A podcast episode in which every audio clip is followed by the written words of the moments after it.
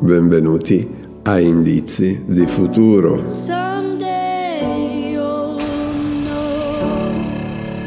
Il podcast attraverso il quale si scruta fra le varie notizie che appaiono sui giornali ogni giorno per trarre indicazioni su come sarà il mondo.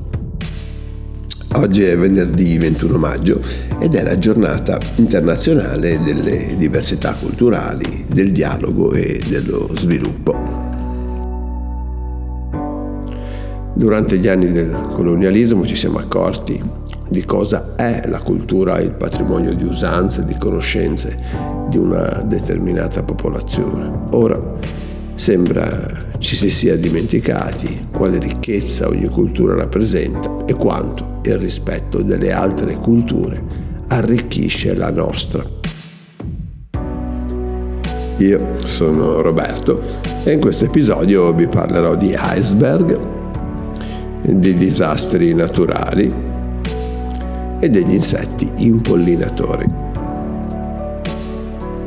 Ah, se conoscete qualcuno che si chiama Vittorio, beh fategli gli auguri perché oggi è il suo onomastico. Il 21 maggio del 4 a.C. nasce a Cordova in Spagna, al tempo colonia romana, Lucio Anneo Seneca, filosofo di fama immensa. Quanto può essere grande un iceberg? Pensate a una regione come il Molise, ad esempio, poi immaginate un iceberg di quelle dimensioni. Perché proprio in questi giorni dall'Antartide si è staccata una massa di ghiaccio di quelle dimensioni, mm, esattamente 4.320 km quadrati di ghiaccio. Il suo nome è A76, poco romantico, sicuramente un esperto di marketing non lo avrebbe chiamato in quel modo. Avrebbe scelto qualcosa come il massiccio, il gigante di ghiaccio oppure l'enorme. Sapete tutti cos'è un iceberg, cioè una massa di ghiaccio alla deriva. Sapete anche che quello che vediamo è circa un decimo di quello che è veramente cioè che nasconde alla nostra vista il 90% del suo volume. Il suo nome significa nelle lingue nordiche montagna di ghiaccio, nessun impegno per la fantasia. Leggendo la notizia mi è venuto subito alla mente il climate change e un'altra notizia che mi ha colpito. Nel mondo i disastri ambientali hanno rubato la casa a oltre 30 milioni di persone. Un numero incredibile, come se ad un tratto mezza Italia si dovesse trovare senza un tetto, con la propria abitazione spazzata via da un uragano, un'alluvione o chissà quale altra calamità. Ma una buona notizia al riguardo arriva dall'Agenzia internazionale dell'energia che ci illustra un possibile azzeramento di emissioni di gas serra per il 2050. Si tratterebbe di una vera rivoluzione che porterebbe anche circa 30 milioni di nuovi posti di lavoro.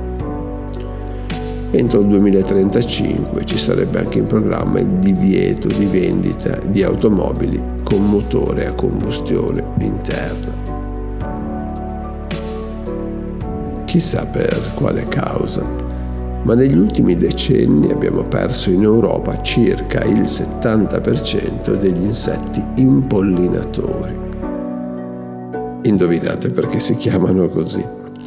L'allarme arriva dal WWF, ma non è una novità, il processo è graduale. Purtroppo non è lento, ma è graduale. Negli Stati Uniti una catena di supermercati un giorno all'anno toglie dagli scaffali prodotti che senza gli insetti impollinatori non potremmo più trovare in natura. Si suppone la causa siano gli insetticidi,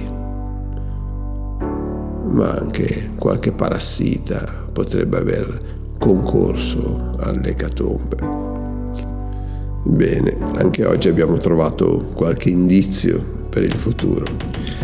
Intanto abbiamo scoperto che su nel nord fa troppo caldo e che ci sono iceberg anche grossi come una piccola regione italiana che vanno a spasso nel mare di Ued.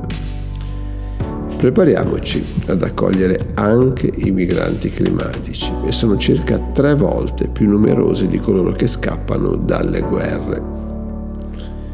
Infine, gli insetti impollinatori presto saranno al centro delle nostre attenzioni, altrimenti i danni per la nostra agricoltura e quindi per la nostra vita sarebbero irreparabili. A domani.